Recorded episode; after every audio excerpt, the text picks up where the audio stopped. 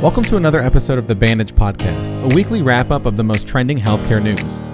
Each week, join me and my co host Alex Ross as we'll discuss the latest in healthcare, health IT, and compliance. In this week's episode, we discuss new virtual health plans, an artificial intelligence counselor, and the next steps to the COVID 19 vaccine.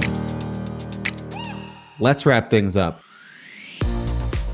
This is episode 51 for the week of September 21st. I'm Matt Moneypenny. And I'm Alex Ross. Before we get started, our diagnosis code of the week is Y92.74, orchard as the place of occurrence of the external cause. Right. So, interestingly enough, um, I've actually had this code used for me. Ah, yes. Um, and as always, this is 100% true. Yes. These, these actually happened to me. You'd think that the health insurance companies would just stop insuring me, but uh, I have a really good company sponsored plan. So, so, so anyway, uh, every year my family we go to the apple orchard. You know, it's like Ah. a tradition to go pick apples. Um, usually we wait until the Granny Smiths are in season because those are the best for pies, but they also make good uh, applesauce and whatnot. Anyway, Right. my brother and I were rowdy kids like we always are. And if you pick an apple that isn't perfect, you know, it, it has a little rot on it, so it's not really a good apple. You don't want to be paying for bad apples. So instead, we do what any reasonable person would do and we throw them at each other. right. So th- the last year, as we're walking down this row of apple trees, uh, you know, I'm picking apples and kind of singing songs in my head as you do. Yes. and I hear course. like from behind me, Alex, look out. And I turn just in time to get smacked square in the face with a big old Granny Smith apple. Wow. Granny Smith got her revenge on you, huh? After all these Oh. years of baking me, I'm going to smack you in the face. yeah. So Wow. um, that one hurt. You know, I still make fun of him for doing that to me. I keep Yes. telling him that I was going to be a supermodel up until he ruined it.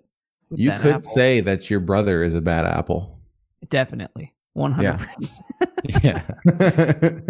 There- There's no doubt about it. you belong in the orchard because you're a bad apple, brother. Yeah, go, go climb up that tree and don't come down because nobody's going to pick you. You're a bad apple. Let's get into the news. First up, we have why go to the doctor when you can just visit from your home? There's an increasing patient demand for telehealth, so Kaiser Permanente is launching a new virtual first healthcare plan. It will launch at the beginning of the new year and will center telehealth as a foundational model of care for patients with non urgent issues. The new plan allows members to reach out via phone, online chat, video, or email. Patients will see the same doctors as they would at any Kaiser Permanente facility. Members can get in touch with their clinicians virtually with the option of in person follow up visits.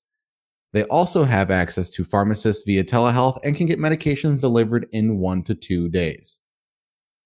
if there's anything really good coming out of all of this turmoil over the last year, the rise very suddenly of telehealth seems to be one Yes. of them.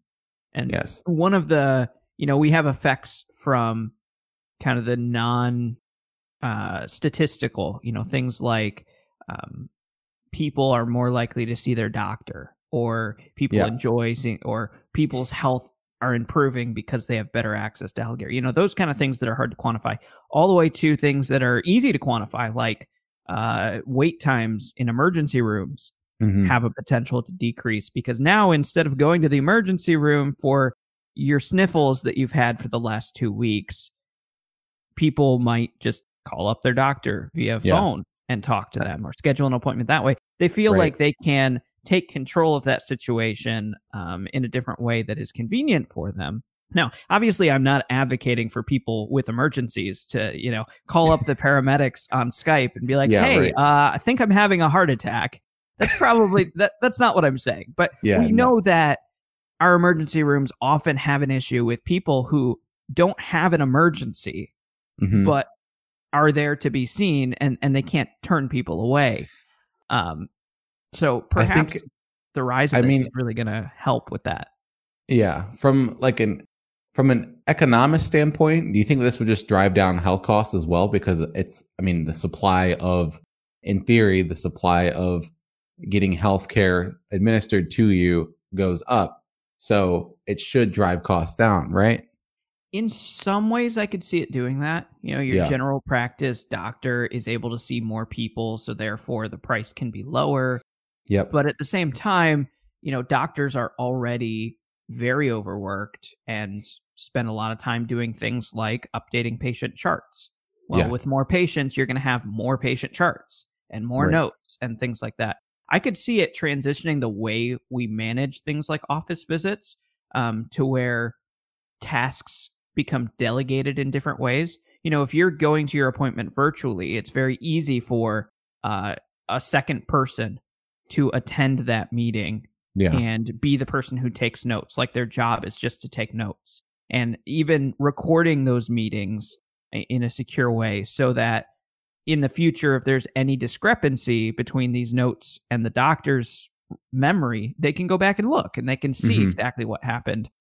I think that has the potential to, you know, both revolutionize the way doctors work, uh, but also make our care a little more accurate Right. because people can specialize in the things that that they're trained to do. You know, we don't go to college for 15 years so that we can write notes. Right. Either way, it's nice to see a more permanente insurance option for Okay, and next up, next up, brightening your mental health journey with Lumen. Researchers at University of Illinois Chicago are studying an approach to delivering care to those with moderate depression and anxiety through artificial intelligence. The first part of the two-phase project will develop and test a voice-enabled AI virtual agent named Lumen, trained in problem-solving therapy. Patients with moderate, untreated depressive or anxiety symptoms will use the app, which acts as a virtual mental health counselor. Participants will complete one on one counseling sessions over 12 weeks. In each session, they identify a problem that's a source of emotional distress, and Lumen coaches them to define goals and possible solutions. If the results are promising, then the project will progress to a second phase with more participants. Yeah. So, I mean, as we know, I mean, mental health is really bad, especially for millennials and Generation Z. And a lot of this is due to the fact of social media, which has kind of proven to be like a negative byproduct of social media. I mean, obviously, Mhm. From a connection standpoint, it sounds good in concept, but over the course of time, as it's been more available, people are getting more depressed because of FOMO or fear of missing out.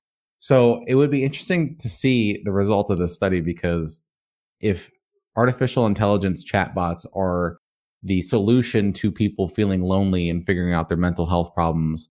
Uh, that's, that'd be very interesting to see. I'd like to see them take the chatbot a step further, though, and really attempt to make it seem human. Yeah. Right.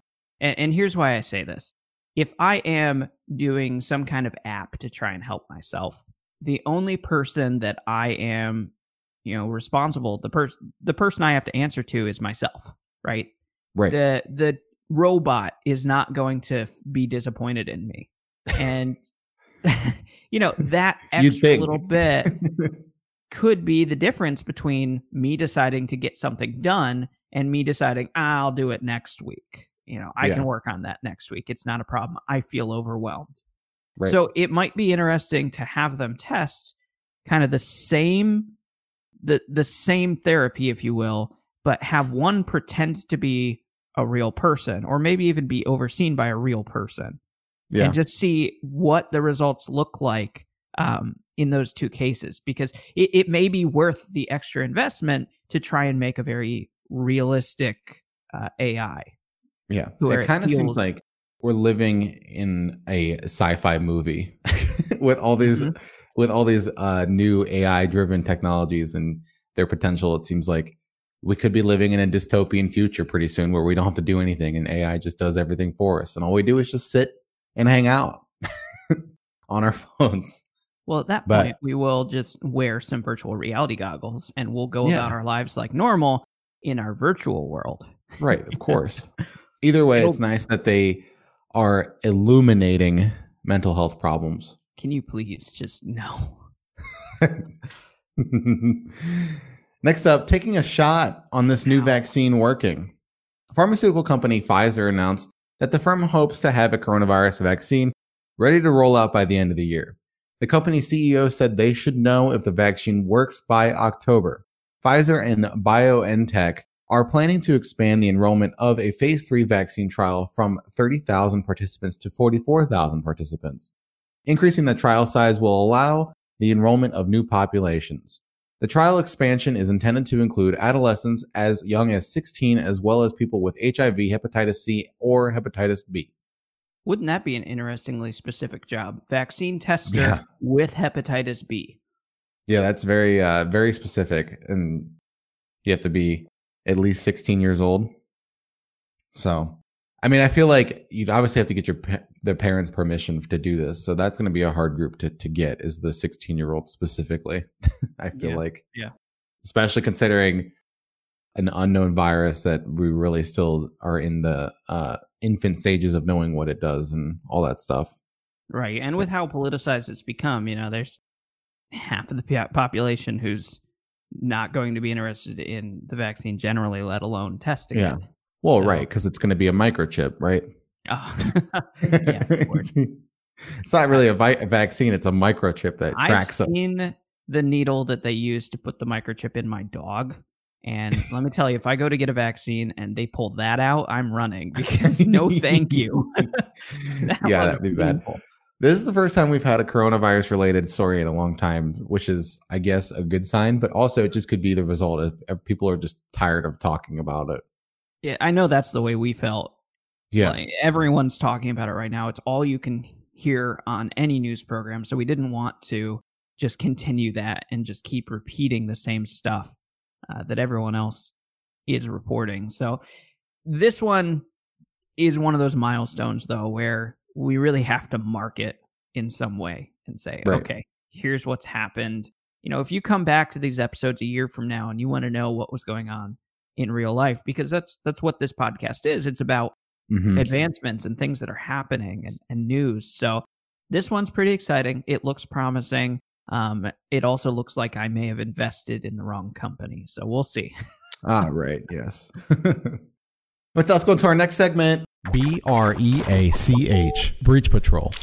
It's a breach! all of the latest cybersecurity breaches. Welcome to Breach Patrol. where We talk about the latest breaches all across the world.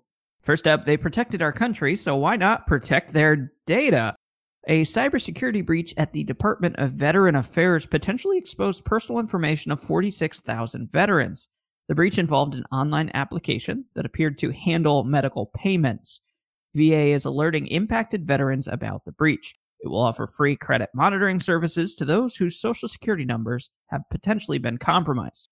Veterans will receive more information by mail, which will include steps to take to protect their personal data. Those who don't receive an alert from the department were not affected. Wow, this is the first time in a while we've had a, a, a breach that's not related to uh, either Blackbaud or a ransomware attack. Right.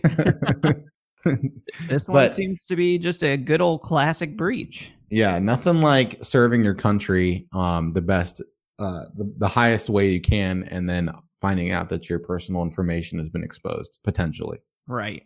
But I mean, it does happen. It just goes to show you that uh, cyber cyber criminals don't really have any boundaries, and they're just going to go after wherever the the loophole is in the security. Next up, raising concerns about Razer's security. A security researcher discovered a misconfigured Elasticsearch cluster owned by gaming hardware vendor Razer, which exposed about 100,000 users' information. This contained records of customer orders and included information such as items purchased, customer email, address, and phone number. The Elasticsearch cluster was also indexed by public search engines. Razer confirmed the published statement about the leak and said that concerned customers can send questions via email. I don't know what an Elasticsearch cluster is. I don't know what an Elasticsearch cluster is either, but I think it's kind of funny how uh, Razer is like, hey, you know, this happened. You bought from us. We're not going to reach out to you. You got to reach out to us. I feel like that's just kind of bad customer service, but I mean, I don't know. I don't know what an Elasticsearch is. So, I'm, I'm trying to find it, but it's the definitions I'm seeing are so incredibly technical. Yeah. Um, and a- an Elasticsearch cluster is a group of nodes that have the same cluster.name attribute. Ah, You nodes. join nodes together and you get a cluster. And then it distributes the data evenly across the different nodes to make searching more efficient, I guess, is, is what I'm seeing.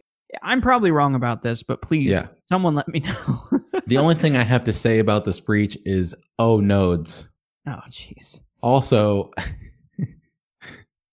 it seems that the the cybersecurity criminals here are gaming the system because it's a gaming company. Do you understand what I'm saying, Alex? Yeah, I get you. Okay, good. Okay, good. And finally, looks like the only thing they're stapling is a breach notification. Office retail company Staples informed some of its customers that data related to their orders was accessed without authorization. Staples has not yet disclosed the incident publicly, and it alerted affected customers individually through email.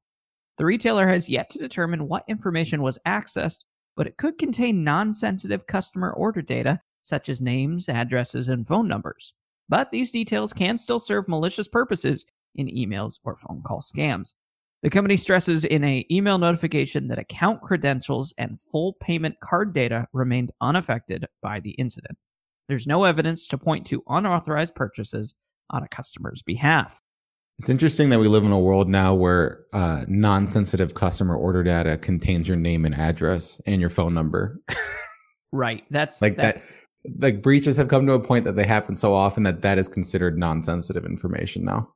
I mean, it is, to be fair, public information. Yeah, You could look well- up someone's name, address, and phone number in the phone book. I suppose, but I know. I mean, I got I got my phone book delivered to me. Recently, a couple months ago, and I was like, well, "They still do these things." I immediately threw it in the trash because I'm like, what am I going to do with this? yeah, so not that bad of not that bad of a breach, but um, malicious purposes. Here we go again. There's always some malicious intent behind breaches, unless it's a white hat hacker, which is usually the minority of attacks, right? So if you get attacked by a white hat hacker um, as a company, it's usually a good thing because they're trying to prove that you have issues and then obviously get some services and get you to pay them just so that they can fix it. So, um, yeah.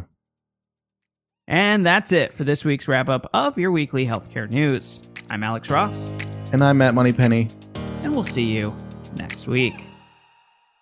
Thank you for joining us for this week's episode of The Bandage. This week's episode was written and produced by eTactics. eTactics is a leading revenue cycle solutions organization committed to providing innovative, web based solutions that improve our clients' cash management and customer relationships. Thanks, and we'll see you next week.